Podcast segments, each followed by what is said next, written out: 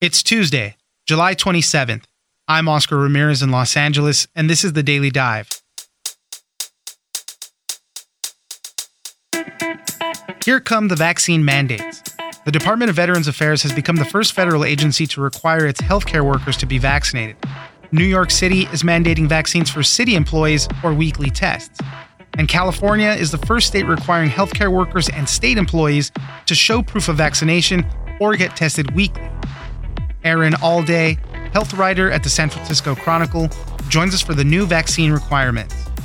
Next, let's talk about vaccine breakthrough infections of COVID 19. Some recent numbers from the CDC say that breakthroughs represent about 0.098% of those that are fully vaccinated. Still, they are happening, but those cases are often mild or asymptomatic. Getting vaccinated is not a free pass, but it gives you the best defenses possible to fight the virus off. Katherine Wu, staff writer at The Atlantic, joins us for more. Finally, the summer travel season so far has been a weird one. There are delays and cancellations due to computer glitches and staff shortages, summer storms have had an impact, and some international destinations are requiring COVID tests. Scott McCartney, middle seat columnist at the Wall Street Journal, joins us for an update on summer travel. It's news without the noise. Let's dive in. And if they're not vaccinated and cannot verify that they've been vaccinated, uh, we are requiring uh, that they get tested. California is committed to vaccination, verification, and or testing on a weekly basis. Joining us now is Erin Allday, health writer at the San Francisco Chronicle. Thanks for joining us, Erin. Thanks for having me. There's been some uh, interesting movement on vaccines so far on Monday. More specifically, government starting to uh, tell their state employees that they need to get vaccinated. It's specifically California. New York is doing something like that. The federal government is requiring VA frontline healthcare workers to get vaccinated. So, Erin, tell us what we're seeing in California, stopping short of a mandate. Yeah, it is just sort of a mandate. So, uh, the state just on Monday, as you said, put out a new policy that all state workers, so that's more than 250,000 people who work for the state, must show proof of vaccination. And if they don't want to show proof or they don't have that proof because they're not vaccinated, then they have to undergo weekly testing, at, week, at least weekly testing to prove that they're not infected. Um, and they have to um, go back to wear. I mean, they have been wearing masks, but they will definitely be required to, be, to wear masks, that kind of thing. But basically, the big change here is that everyone in the state has to prove whether or not they're vaccinated. What are we seeing with numbers in California? It's a you know obviously it's a, a very big state, but what are what are we seeing mon- numbers wise that is prompting this? Like a lot of parts of the country, there have been some really big concerning increases in cases statewide. So, you know, we're now seeing cases up to kind of where we were almost at the at the start of the winter surge um, in some places, um, and we're seeing them increase rapidly. They're kind of doubling every week or every two weeks. So they're just going in completely the wrong direction. And I think the cases on their own are concerning enough, although we're kind of hoping the hospitals will be protected just because we do have a lot of people vaccinated in California. But we're seeing our hospitalization numbers increase a lot too, which I think really has a lot of people alarmed because that's probably a sign that like this Delta is just getting into every person, every pocket that is not vaccinated in the state. And you get enough of those people infected, and you're going to see those hospitalization numbers really drive up. Yeah, we have about 62% of all eligible Californians that are fully vaccinated so far. Obviously, we want those numbers to go higher, and this is an effort for that. But that's what we're seeing, as I mentioned at the beginning. New York is doing something very similar to what California is doing.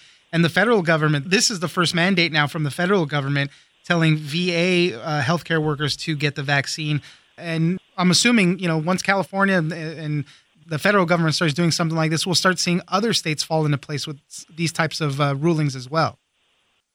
I think we're going to see a lot more of this overall. San Francisco actually was the first city in the country, I think still may be the only country to actually mandate vaccinations of all of their city employees. That will go into effect after FDA approval of the vaccines, but that's anticipated pretty soon. And San Francisco also is already requiring all of its healthcare workers and people in congregate settings to be vaccinated. That's whether you work for the city or not. So we're seeing things like that. I think we're seeing, you know, a lot of private businesses now requiring vaccination, even requiring that their customers be vaccinated or show proof of vaccination before they enter. So, you know, I think just people are really concerned, and rightfully so, about this Delta variant. And the thinking is that our vaccination numbers just aren't moving in the right direction fast enough. You know, obviously we are still increasing vaccination, but it's such a slow process at this point. And the, the sense is that we're just, there's this urgency that we really just can't be patient with folks any longer. We need to sort of use more of that kind of stick approach, make it uncomfortable to be unvaccinated to get more people on board. How has the enforcement been so far in San Francisco with some of those limited measures that they've been taking? You know, we're still at the very early stages of that, so I think that kind of remains to be seen. You know, I mean, the idea is that if you refuse to be vaccinated, you can't work for the city. And I think we haven't come to that place yet. I, there has not enough time has passed to kind of give people that opportunity to do it or not. So, I mean, that is definitely going to be one of the next big questions, right? Like, how many people are going to refuse to do this, yeah. and what happens? You know, what do you do with those folks? I think the hope is that this will be enough to get more of those people on board. As I mentioned at the beginning, this stops short of a mandate in California. And we can't ignore the fact that Governor Gavin Newsom is going through a recall election right now. I think in September is when California voters will be voting on that. What do you make of this current action, you know, as far as it relates to to that recall effort? I talk to a lot of public health officials. I talk less to sort of the political pundits, so I can't, you know, I can't come with like real expertise there. But I know a lot of, of the public health folks are very concerned that that recall, that election is is a factor here. It's really, really hard to make these tough decisions to say issue like another mask mandate to you know require everybody in the state to wear masks again, to issue any sort of new kind of lockdowns, even to sort of put out a mandate. You know what I mean? And it's got to be at least on his mind, you know, that these are people who are going to be voting in September and, and be thinking about that. But on the other hand, a larger part of the population really doesn't want to see this thing spiraling out of control all over again, right? So we need to kind of find a way to kind of mitigate this and get things back under some sort of control with sort of the least kind of in your face measures that are going to, you know, just upset a lot of people. So it's it's a really it's always been a fine line to walk, but now it's even right. it's got to just be even more precarious. Erin Allday, health writer at the San Francisco Chronicle. Thank you very much for joining us. Thanks for having me again.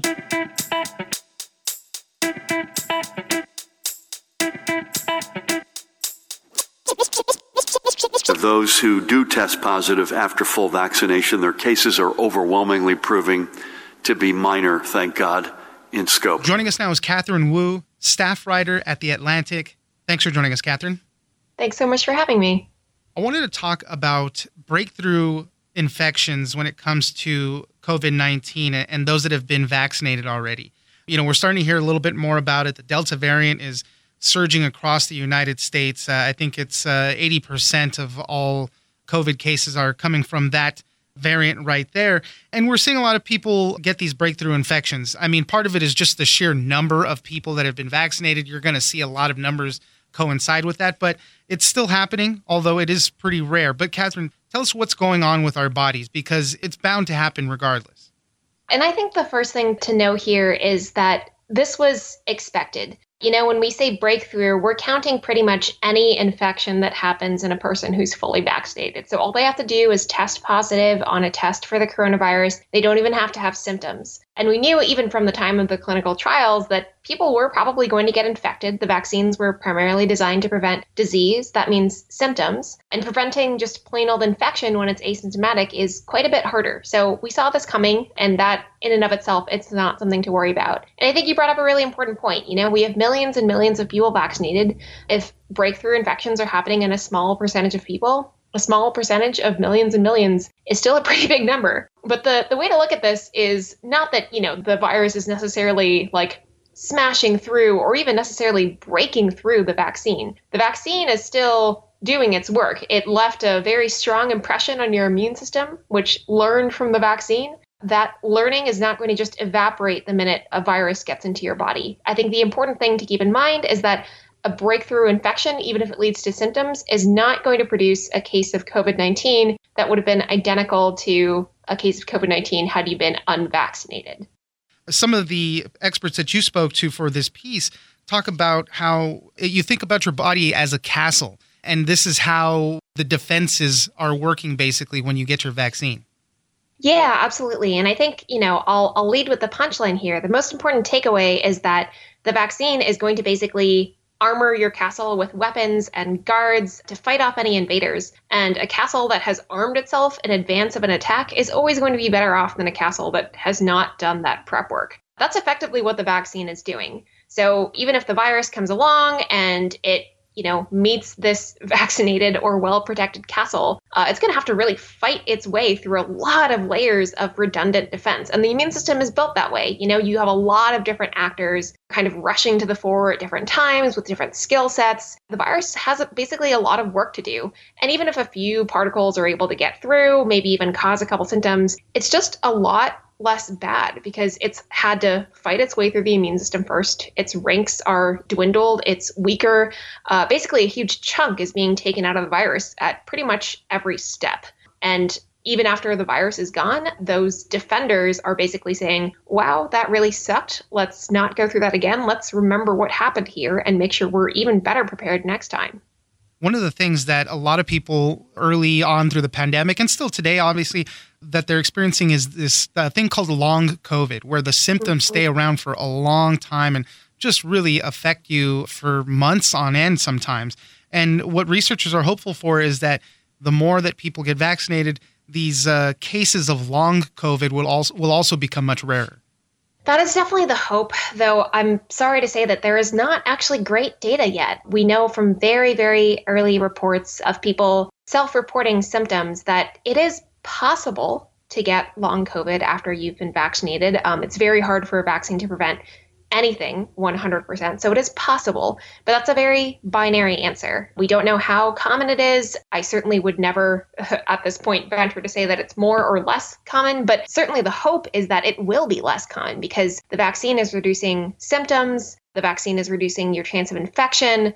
Um, and that just by proxy is going to reduce the chance that the virus is going to have this type of effect on your body. So I can't make any promises about mm-hmm. long COVID at this point, but I think things are looking certainly better than they were before the vaccines got here. And finally, with all of this, it's not the worst, obviously, to get infected with COVID after you've had your vaccine. Obviously, it sucks. Nobody wants to, but it can provide that little booster that your body might need. You know, your body's constantly learning what the virus is, how to fight it and in that in that sense of it, it can also help you.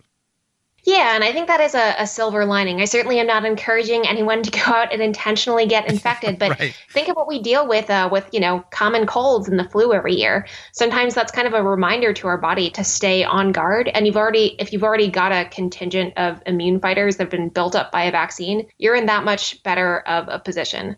I do think this virus is going to be with us for a very, very, very long time. It's going to be very difficult for most of us to avoid this virus long term. But the best move now is to armor yourself in advance so you're ready to meet it when you do. Katherine Wu, staff writer at The Atlantic, thank you very much for joining us. Thanks so much for having me.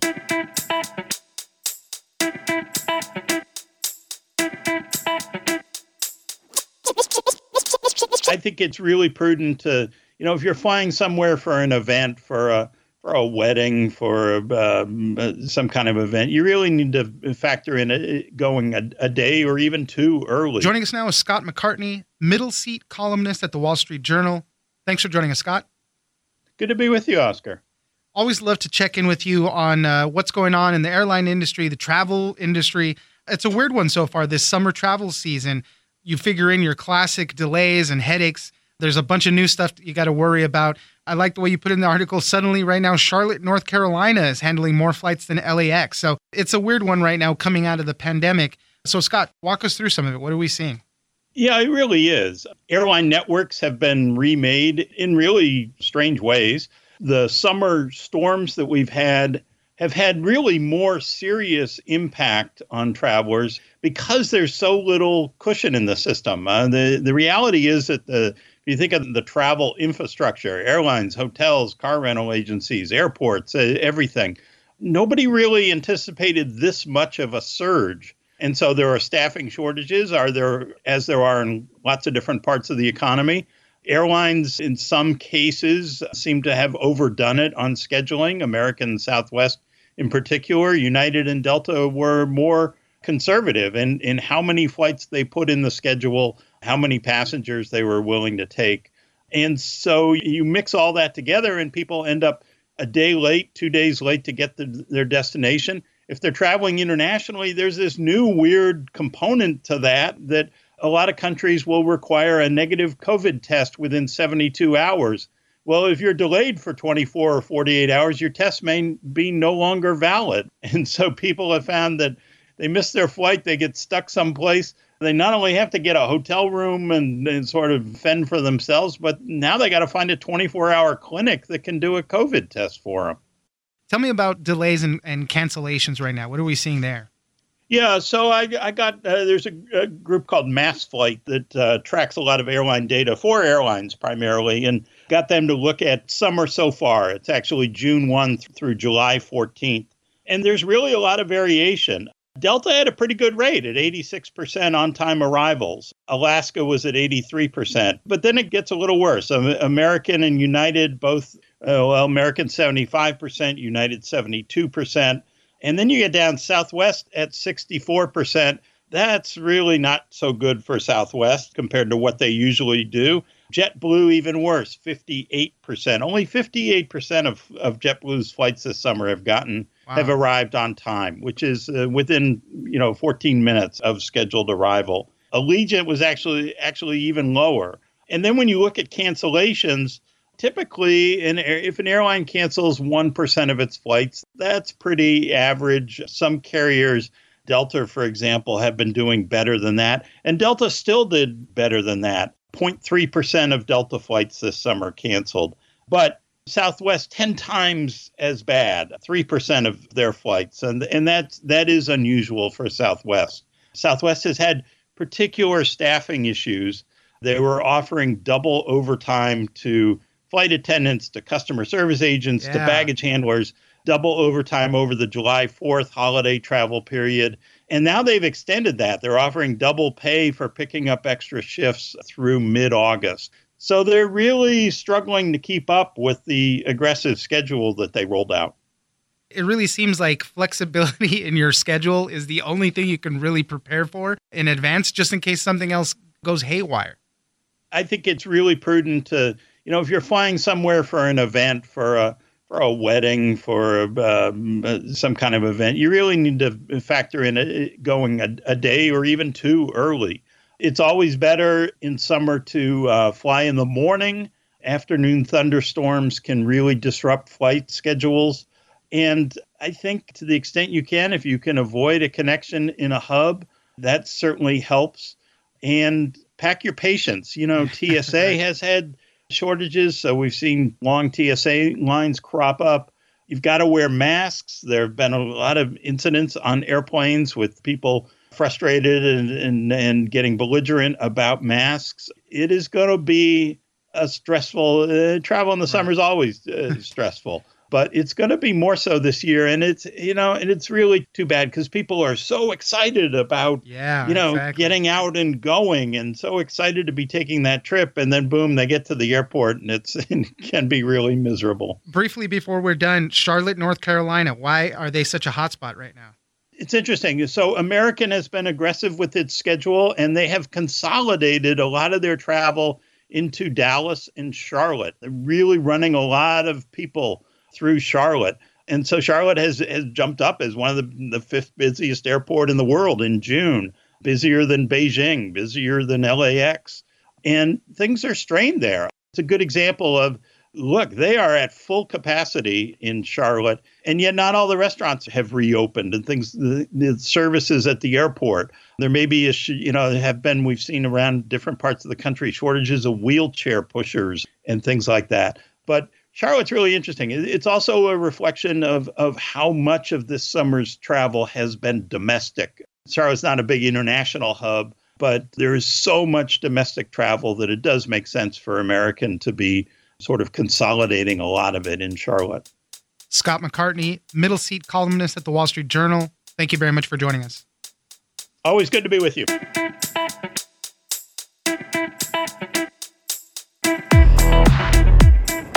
That's it for today.